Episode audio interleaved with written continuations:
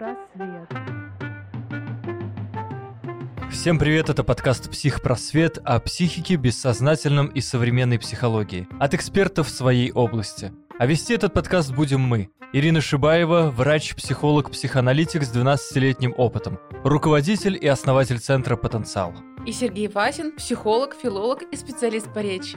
В подкасте мы найдем ответы на вопросы «Кто мы?», «Почему мы страдаем?», «Что такое психика?» и существует ли оно, пресловутое психологическое здоровье. Ну что ж, здравствуйте, дорогие друзья, мы приветствуем друзья.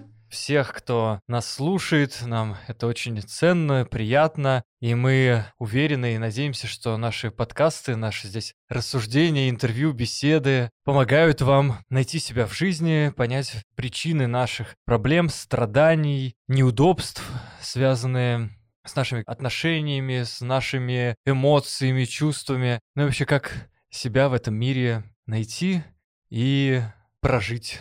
Наверное, стоит э, сначала напомнить, э, о чем были предыдущие два сезона. В первом сезоне мы, так сказать, рассуждали на тему психоанализа, ну не только психоанализа, а вообще психологии, какие бывают тревоги, как вообще справиться с тревожным состоянием, с э, какими-то упадками сил, с депрессией, как вообще понять, что нужно идти к специалисту, и как определить, собственно, что специалист действительно достойный и не нарваться на шарлатана. Во втором сезоне мы говорили о психосоматике. Как говорят в народе, все болезни от нервов. О, да. Да, и только одна известная от любви, да? Но И- тоже в каком-то смысле психосоматическая. Да, действительно. У нас были замечательные специалисты, врачи, заслуженный мастер спорта, тренер. Ну, собственно, психоанализ, психология, как раз-таки это тоже спорт отчасти. И мы тренируем только не мышцы, а самую главную нашу мышцу — это мозг.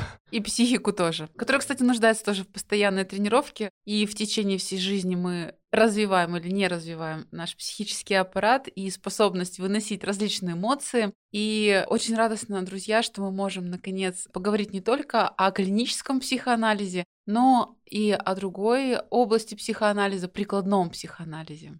Действительно, вот в 93 году, по-моему, вышел этот указ и э, закон в дальнейшем, который как раз-таки открыл, можно сказать, современную веху психоаналитического движения в России. То есть разрешил, даже не то, что открыл, а легализовал. Указом первого президента России Бориса Ельцина психоанализ в Россию вернулся. Ну, слушай, Сереж, я тебе хочу сказать, что психоанализ вернулся много раньше, может быть, просто не столь официально, но Восточноевропейский институт психоанализа уже существует достаточно давно, намного раньше. Подпольно он, конечно, давно существовал в России, в советской России. А официально вернулся новейшей истории, что ли, даже не то, что новейшей, да, такой сверхновейшей истории России.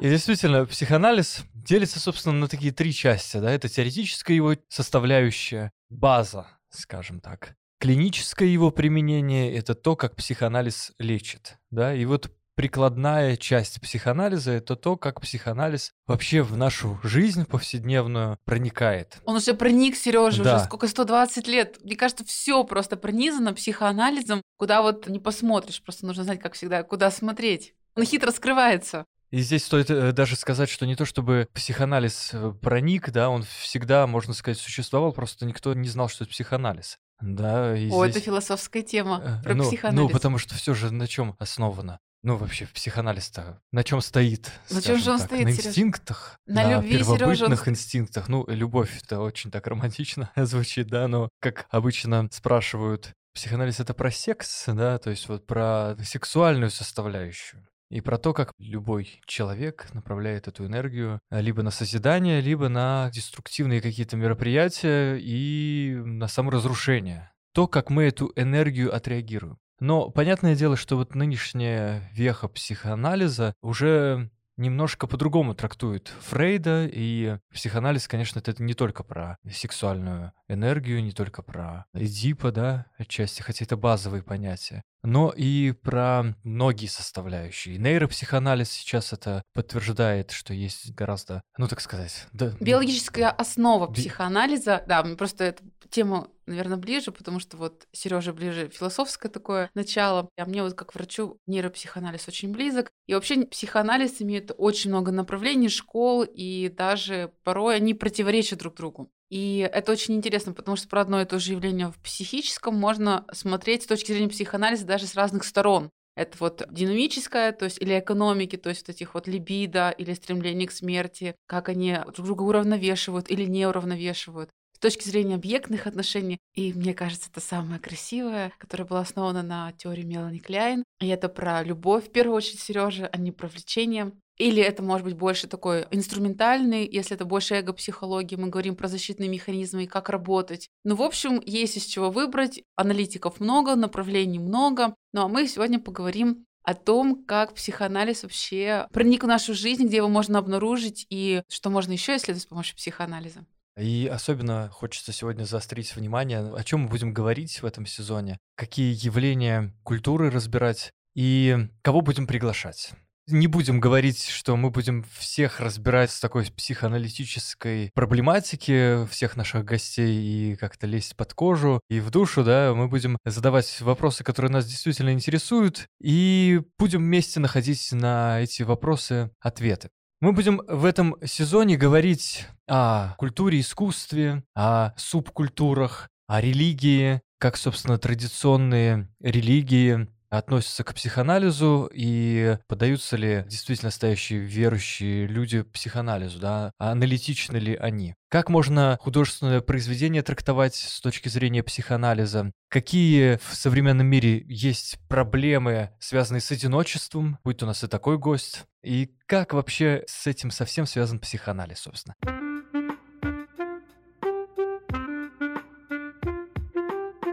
Давай, Ирина, немножко порассуждаем вот на какую тему. Психоанализ художественного творчества. Вот прикладной психоанализ, мне кажется, он многогранный и больше всего доступен, скажем так, э, людям, которые созерцают художественное произведение, ходят в картинные галереи, в театры, музеи. Там, кино. Слушай, кино есть психоанализ смотрят. кино. Это отдельно вообще направление, и у нас достаточно активно этим занимаются психоаналитики, анализируют, собираются, смотрят фильмы и анализируют. Да, тем более можно анализировать как сюжетную составляющую, так и его влияние на конкретного человека. И вот, как, собственно, исследователи говорят, да, центральным понятием в таком прикладном психоанализе художественного творчества является, собственно, катарсис. Это, собственно, очищение через страдания, такое поверхностное определение, ну и, собственно, самое такое дословное, да.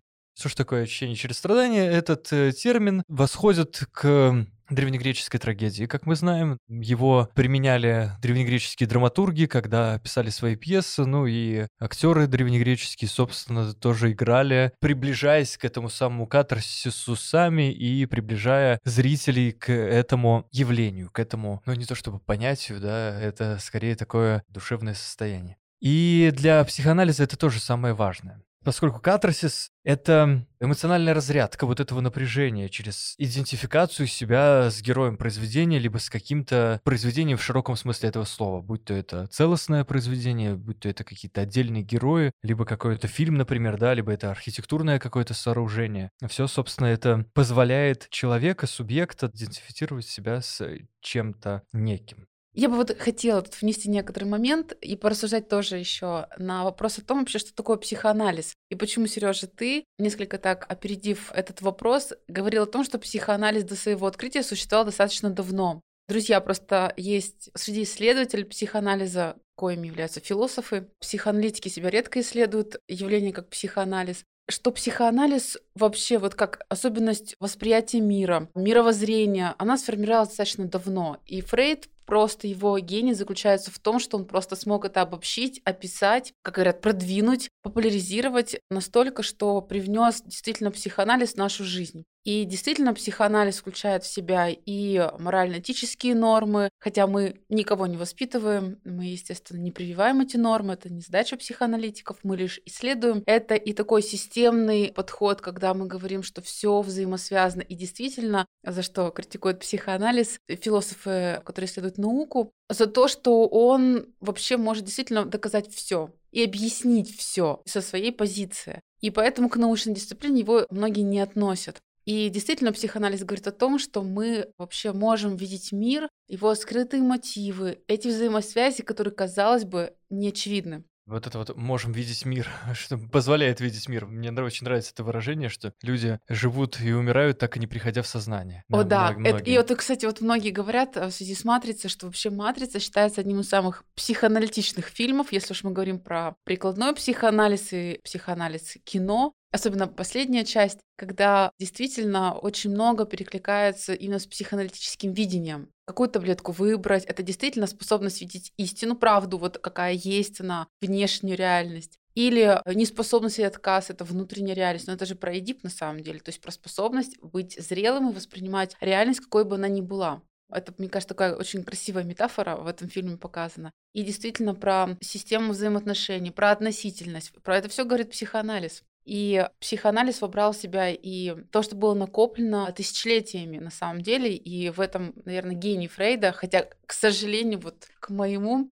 Фрейды знают, в том числе в церковных кругах, как человека, который внес в этот мир много разврата, похоти и открыл этому миру, значит, сексуальную революцию. Но на самом деле, мне кажется, это просто наглый поклеп, потому что Фрейд, когда говорил про либидо, это не столько про секс, это влечение к жизни. Но Фрейда, к сожалению, знают как человека, который привнес секс в нашу жизнь.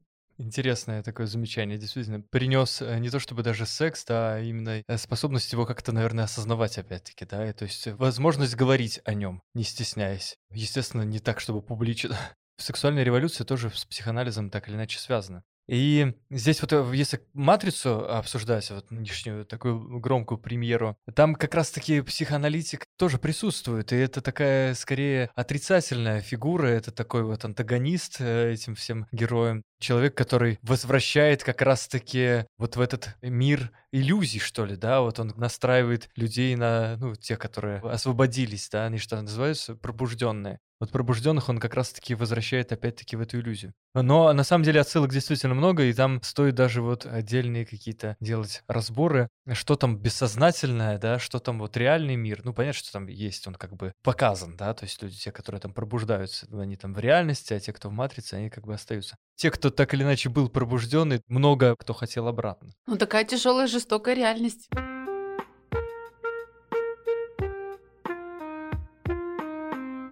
Современная культура предлагает нам некоторый такой заменитель непростой реальности какими-то суррогатами. Вот, кстати, про субкультуры. Это действительно увлеченность социальными сетями, чем это вот не виртуальная реальность, в которой мы действительно все живем, а сейчас с карантином все больше и больше.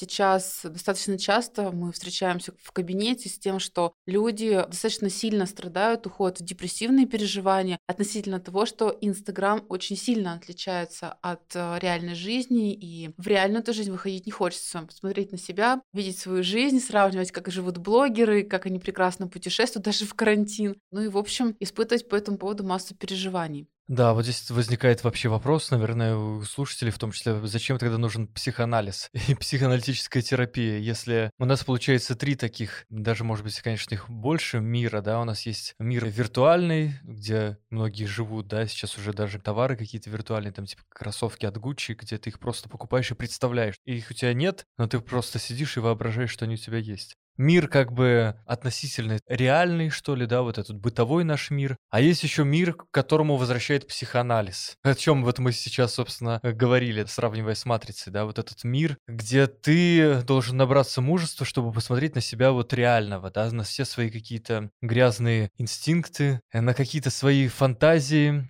которые ты, может быть, вытеснял и не хотел их осознавать там, да, в общем-то, на себя такого настоящего. Ну да, ты знаешь, я думаю, что такое сопротивление мощное, которое встречает психоанализ на протяжении всей своей истории, и в современном мире сейчас тоже, и психоаналитики в том числе, и тебе это тоже очень знакомо, во многом связано с тем, что действительно психоанализ, к сожалению, приносит боль осознания в какой-то период времени, когда человек к себе возвращает или наращивает способность смотреть на себя как бы со стороны, и прощается с иллюзией о том, что вот он видел себя определенным образом, сильным, умным, всезнающим, с собой-то он точно владеет. И когда он понимает, что внутри него, как говорил Фрейд, живет какой-то совершенно другой человек, который каким-то совершенно неведомым образом поступает, реагирует, чувствует, это вызывает шок. Это известно, думаю, всем людям, кто проходил свой психоанализ, причем не психоаналитическую терапию, а психоанализ, когда мы не избавляем человека только от симптома, а задача заключается в том, чтобы человек себя узнал.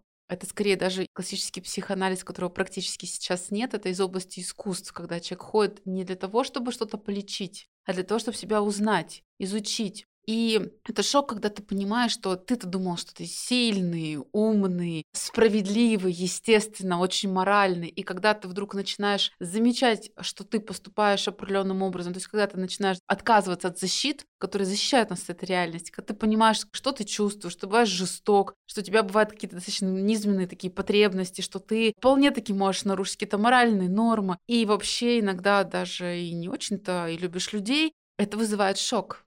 И вот чтобы это признать, увидеть в себе, ну, это некоторое мужество. Я всегда говорю своим клиентам, что я восхищаюсь теми, кто приходит на терапию. Это такое мужество. Знаешь, что есть такое, часто шутят клиенты, говорят, слушайте, вот не ходил к вам, ну хорошо, жил там со своими симптомами, ну пришел, ну да, освободился, но ведь вы мне другую боль преподнесли. С кем теперь общаться? Вот всех же неврозы начинаешь видеть, но это же просто невозможно. Некоторые говорят, слушайте, дайте списочек, пожалуйста, тех, кто проанализирован. Ну, мы не можем, естественно, э, это конфиденциальные данные, но шутя говорит, мы хоть с ними общаться будем. Потому что когда действительно возвращаешь к себе способность смотреть со стороны беспристрастно, то есть безоценочно, наблюдать, описывать, связывать. Психоанализ ведь про а, связывание различных явлений, попытка установить, какие вообще системы существуют. Ну, допустим, как вот связано мое поведение да, с моими чувствами. Мы же этим занимаемся, связыванием. А когда мы смотрим рекламу, это вообще одно сплошной психоанализ, потому что там прямо маркетологи изучают, и весь построен на юнгианстве, юнгианском психологии, сложно представить, чтобы что-то сейчас было создано без учитывания бессознательных каких-то мотивов и архетипов. Ну, а социальные явления, тоже психология больших групп. Ну, это просто... Политика — это вообще отчасти, вот как раз с тобой рассуждали, это философия и психоанализ. Вот знаешь, так я сижу, думаю, приходит, ну, такой человек хороший, да, типа, он думал, что он хороший, замечательный, умный, сильный, а оказывается, что все не так. Почему не наоборот, да, человек приходит? Это потом, когда человек проживет ту боль осознания, дальше наступает некоторое спокойствие. Спокойствие, стабильность и нормализация самооценки. Потому что, ну, если я все уже про себя знаю, свою историю жизни я уже написала, все самое мерзкое, отвратительное я уже для себя уложила, что вообще нового для меня, собственно говоря, можно сказать, другой человек. И в этом смысле приходит такое, наверное, успокоение, стабильность и вот эта вот некоторая легкость в жизни, когда ты понимаешь, что ну все относительно. Даже, знаешь, когда приходит человек явно по ощущению, ну, мерзавец, ну, отвратительный, ну, психопат, ну, ну, как там еще любят аналитики говорить, и сейчас популярные психологи, ну, нарцисс. Думаешь, ну, господи, ну, законченный человек. Через какое-то время он скрывается какой-то своей стороной, и ты начинаешь понимать мотивы его поведения. То есть ты просто влезаешь в его шкуру, и ты начинаешь понимать, почему у него не было выбора поступить иначе. Либо он сошел с ума, либо он умер. Да, он совершил мерзкий поступок, вариантов не было. И это плохо с позиции тех людей, допустим, которые от него пострадали, но с позиции этого человека, если войти в его шкуру, понимая, что вариантов просто не было. Это же касается и тяжелых болезней соматических, да, и психотических регрессов, когда люди впадают в психоз. Люди пытаются просто выжить, психика пытается выжить, да, самыми мерзкими способами. И когда ты понимаешь, как все относительно, и ты можешь совершать мерзкие поступки, потому что у тебя тоже есть свой собственный смысл в этом. Не могу не сказать, когда человек ведет себя жестоко по отношению к кому-то, говорит обидные вещи, а, разрывает отношения, предает близких людей, мы, естественно, будем включать функцию суперэго, осуждать, критиковать. Но если попытаться войти в его как бы мир, в его вселенную, становится понятно, что он это делает, потому что он испытывает такой ужас и страх, который просто выключает эмпатию. И он не может по-другому. Это не оправдание, это попытка понять. И вот тогда, когда мы понимаем, мы можем безоценочно относиться к себе и к другим. И вот это, мне кажется, самое важное в психоанализе – безоценочность. За этим, может быть, и приходят, чтобы не осудили.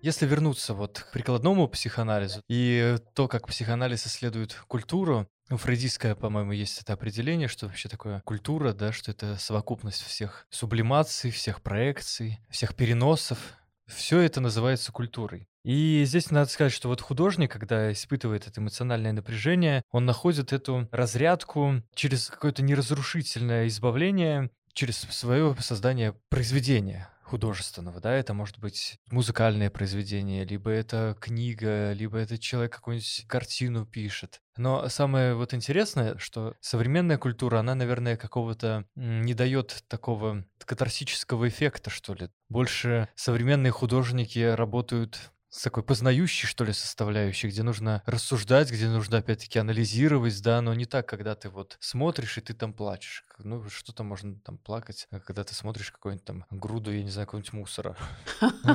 Подключаешь фантазию и проект все бессознательного. Ну, если только, да, тебе там э, подробно не опишут какие-то там фантазии, да, ты там будешь свои там включать. Но обычно, как мне кажется, да, классическое искусство, оно все-таки в большей степени пронизано вот этой вот психоаналитической основой, что ли, можно так ее назвать, да, вот этим вот эффектом катарсиса, когда человек без какого-то вот сознательного, что ли, понимания, да, начинает там плакать, например, слушает какую-нибудь музыку, да, и вот он плачет, например. И, кстати, вот говорят же психоаналитики, исследователи, что музыка позволяет снимать эту тревогу и страх, которая сформировалась в довербальный период жизни человека, потому что музыка, она как бы без слов вводят нас в какое-то настроение. Иногда мы одну музыку слушаем, нам радостно, другую музыку мы слушаем, нам грустно, мы плачем, да, и как это происходит? Вот на довербальном уровне. Может быть, это связано с какими-то колыбельными? Я, знаешь, подумала, что тебя слушала, заслушалась. Действительно, там же есть ритм определенный, это как сердцебиение матери. Музыка же терапия, есть целое направление в психотерапии действительно может нас возвращать, то есть мы в такой здоровый, хороший регресс уходим, может быть, для того, чтобы действительно подчерпнуть какие-то ресурсы или, наоборот, себя настроить там, на какое-то движение вперед. Я вот как раз подумала, ведь действительно ритм, который задается, это похоже на сердцебиение матери, которое должно успокаивать.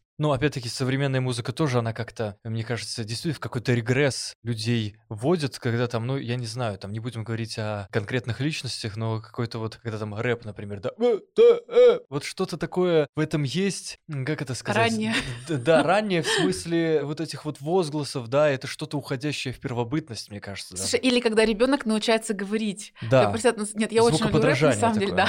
Но действительно, вот если... Ты любишь рэп? Да. А, ну, просто какой, это вот прям... Нет, есть рэп совершенно потрясающий, это прям вот просто современные там Есенины, ну, без конкретных исполнителей, но есть просто вот, я даже не понимаю текста. Когда ты понимаешь текст, это вот для меня рэп, да, когда это связанный текст, где есть какая-то мысль, где ты понимаешь, что там есть какой-то мотив, цель, протестный какой-то рэп, да, то есть есть интересный слог. Тема вообще культуры современная, тема очень сложная, противоречивая, вызывающая очень много, может быть, споров, но вот многие специалисты, я, кстати, придерживаюсь этой же точки зрения, говорят о том, что современная культура, она скорее, к сожалению, по каким-то причинам, мы тут не будем рассматривать а, различные теории заговоров, она действительно по какой-то причине заставляет психический аппарат не развиваться, а скорее расщепляться, то есть не функционировать наиболее здоровым образом, а наоборот регрессировать к более ранним формам. Ну, допустим, это расщепление на хороший и плохой, противопоставление, белое или черное, да, это расщепление. Допустим, идеализация, вот прекрасно в Инстаграм отвратительный я вот в, реальности. Почему сейчас много нарциссической патологии? У всех, да, проблематика, самооценка, потому что культура такова. Ты либо все умеешь, либо ничего. У тебя нет возможности учиться, у тебя нет возможности сформироваться, у тебя нет возможности делать ошибки. Ты должен вот родиться, вырасти, сразу иметь миллион, особенно к мужчинам. Очень высокие требования женщинам, как все-таки дают какую-то возможность быть неуспешными. И то до определенного момента. И мы просто не можем соответствовать физически тому, что от нас требуют. И культура, в том числе на Западе, сейчас идет к размыванию вообще границ. А знаешь, наш любимый преподаватель говорит о том, что по психоанализу, да, супервизор, что это же психоз. Потому что когда мы размываем рамки, что норма, что не норма, какого я пола, ну, уже, извините, уродился, то это без там нападения или критики, но это действительно такое психотическое состояние, когда я даже не могу сказать, кто я есть несколько таких вот моментов. Почему это вообще происходит? Это вопрос, наверное, к философам, к исследователям. Я согласен, что здесь такая эпоха, в которой мы живем, это шизократия какая-то, шизофреническая и культура, да, выходит, и само поведение и э, дизайн своей жизни, он выстраивается вот из каких-то вот просто лоскутков, которые никак не связаны. И в этом смысле я иногда, когда вот спрашивают, как я, например, отношусь к цензуре, лично у меня всегда было такое вот мнение, что, ну, цензура — это плохо. Кто-то там сидит, диктует, как вот надо, как не надо, ну, как в 20 веке, да, вот в советский кинематограф, например. Вот были комиссии, которые там принимали, не принимали фильмы. И ты такой думаешь, да как же это так? Но с другой стороны, сколько было гениального кино. А сейчас никакой цензуры нет, делай что хочешь, пожалуйста. Но как-то гениальных-то фильмов нет. Ну, есть, конечно, э, востребованные, те, которые, ну, такие рыночные, те, которые продаются, те и побеждают. Но тем не менее, может быть, действительно вот это вот, ну не сказать, что я не очень хотел бы там возвращения вот в эти состояния, те, которые были, и когда там спрашивают, в каком бы веке вы хотели бы жить, я бы не хотел бы жить. В будущем, Да, в будущем я, я бы хотел бы жить, да, но никак не в прошлом, в те какие-то темные времена. Ну вот 19 век, кстати, совершенно не темный. Да, золотой век культуры. Ну, например, 20 век, он же был везде тоталитарен что у нас э, в России, что на Западе, ну хоть где. В Америке, ну тоже был довольно-таки диктат такой сильный. И как раз-таки этот диктат, вот эта вот тотальность, может быть, она как раз-таки и общество структурирует. Сейчас, когда везде ты делаешь, что хочешь, живи как хочешь, и из-за этого все эти культурные явления, ну, пожалуйста, человек это музыкой называет, но я просто слушаю не могу разобрать вообще ничего. Э, да, это, что-то такое. Ну, вот это вот какие-то ритмы, да, возвращает просто действительно в какое-то состояние младенчества младенчества, что ли, когда еще жизнь вообще как-то не пошла. Она вот только зародилась вот в какие-то вот такие вот формы. В психике ведь тоже есть цензура. Она есть, но если вот Фрейд, да, то есть мы же цензурируем-то как раз-таки бессознательно, и его как бы перерабатываем. Слушай, но искусство это тоже проявление в каком-то смысле бессознательного, которое вы, переработанное выразил... бессознательное. Вот, ну э, да. Это же старославянское, по-моему, слово искусство, да, это истязание, мучение, да, по-моему, вот что-то из к этому восходит. Это этимология. И когда ты вот мучаешься, когда ты не просто, извините, вот все, что тебе в голову взбрело, и ты это вот просто мазню какой-то бросил, мазок просто вот так вот пум, и все, и все случилось. Типа Очень образно. Да, и все это типа вот уже картина. А люди же сидели, мучились. Какая-нибудь Сикстинская капелла, сколько он ее раскрашивал?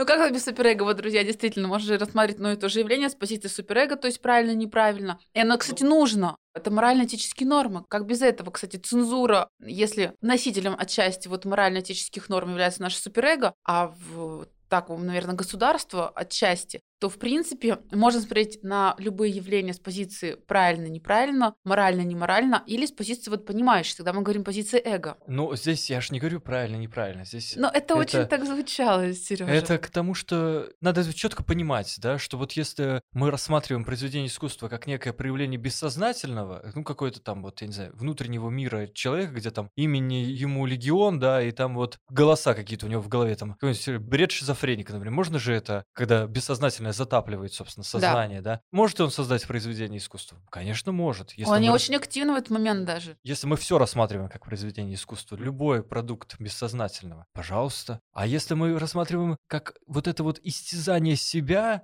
вот именно через мучение, через страдания я продукт какой-то выдаю, и уже вот это переработанное бессознательное, то это уже другой разговор. Все можно понимать, что если мне это интересно как бессознательное, то пожалуйста. Много есть акционистов, которые рисуют там своими там экскрементами. Вот об этих темах хотелось бы поговорить. Например, театр, да, помогает освободиться от напряжения, связанного с травматическими переживаниями сознательного периода жизни, через идентификацию с героем театральной постановки, да, например. Почему вот хорошая литература, искусство, да, они очень полезны, потому что это отчасти то, что может стать новым опытом и внутренним объектом, как мы говорим. То есть, если у меня мало примеров из моей жизни, я живу в такой достаточно тяжелой обстановке, хорошее произведение или постановка, оно может меня обогатить новым опытом. В этом смысле это очень полезно, действительно, как ты говорил, вот хорошие примеры, хорошего, доброго, позитивного. Да, и здесь как раз-таки, когда человек здоровый художник, который создает произведения, те, которые заставляют и выводят человека на этот катарсический эффект, то есть переработанное его бессознательное как раз-таки и дает вот эти вот самые плоды. Через эмпатию человек заряжается неким вот этим вот эмоциональным переживанием. Либо, например, архитектура, как эстетическая организация жизненного пространства человека. Она с безопасностью же связывается. И либо усиливает эту тревогу, либо наоборот ее снижает, да, то есть смотря какое архитектурное, опять-таки, произведение.